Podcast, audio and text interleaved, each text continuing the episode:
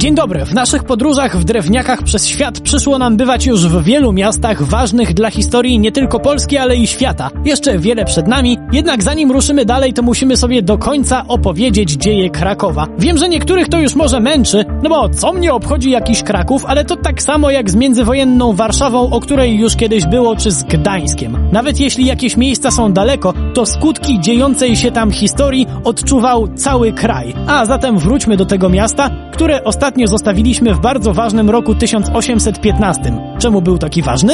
Już tłumaczę. Przy mikrofonie Wojtek Drewniak.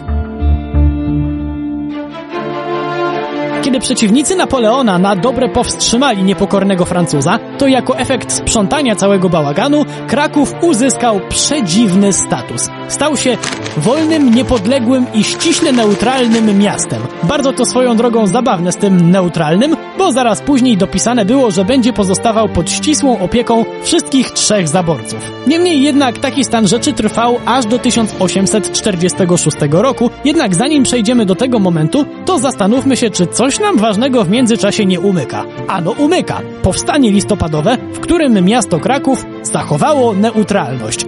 Ale zaraz, jak neutralność? Ktoś się zaraz oburzy. Przecież powinni pomagać naszym. Spokojnie, pomagali, tylko po cichu. Prawda jest jednak taka, że im bliżej upadku powstania, tym u wielu Krakusów zapał do pomocy był coraz mniejszy. Jednak nie chciałbym, żeby ktoś tutaj sobie pomyślał, że wolne miasto Kraków udawało, że nie dotyczy go temat walki Polaków z zaborcami. A najlepszym na to dowodem był wspomniany już rok 1846.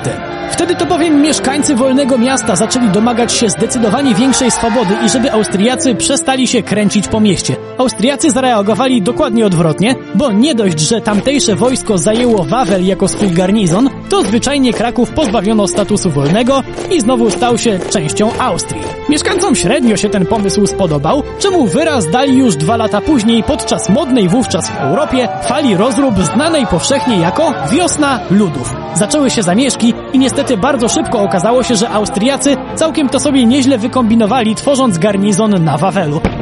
Zaczął się ostrzał miasta prowadzony właśnie z tego legendarnego wzgórza i dość szybko, no i bardzo krwawo zaprowadzono w mieście spokój. Wiele miast w tym momencie dałoby sobie spokój z walką o swoje, ale w polskich miastach jest coś niesamowitego i Kraków naturalnie nie jest wyjątkiem.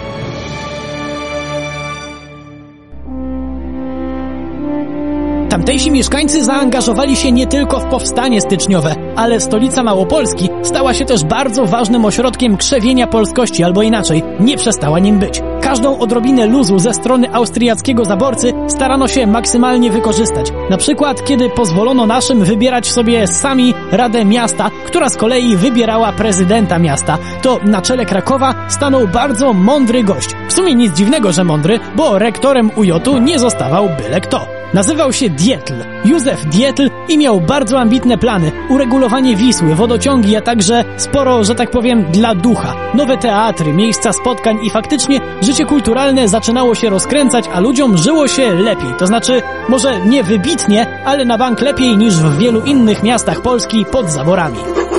Rozkwit Krakowa przyciągał też literatów i nie ma tutaj lepszego przykładu jak pan Wyspiański, którego kultowe wesele było bezpośrednio zainspirowane imprezą zaślubinową jego kolegi w podkrakowskich Bronowicach. Generalnie na przełomie wieku XIX i XX cały ruch umysłowy młodej Polski był związany z patriotyzmem. O niepodległości rozmawiano na meczach pierwszych drużyn piłkarskich Wisły i Krakowi i w towarzystwach paramilitarnych jak Strzelec czy Sokół. Do tego w siłę rósł polski scouting. Wreszcie wybuchła gigantyczna wojna, która miała odmienić losy świata, w tym oczywiście Polski. Pierwsza wojna światowa. Kraków nie czekał. Zaczęto organizować choćby legiony polskie, a kiedy wojenny kurz opadł, Kraków okazał się równie ważnym miejscem dla naszego kraju, co w średniowieczu. Co jednak nie znaczyło, że teraz miało być lekko. XX wiek był straszny, a w stolicy Małopolski z wielu względów był szczególnie potworny. Jednak okres krótkiego wytchnienia, a później potwornego generalnego gubernatorstwa i komuny przedstawimy sobie w naszym kolejnym spotkaniu. Przy mikrofonie był Wojtek Drewniak. Do usłyszenia.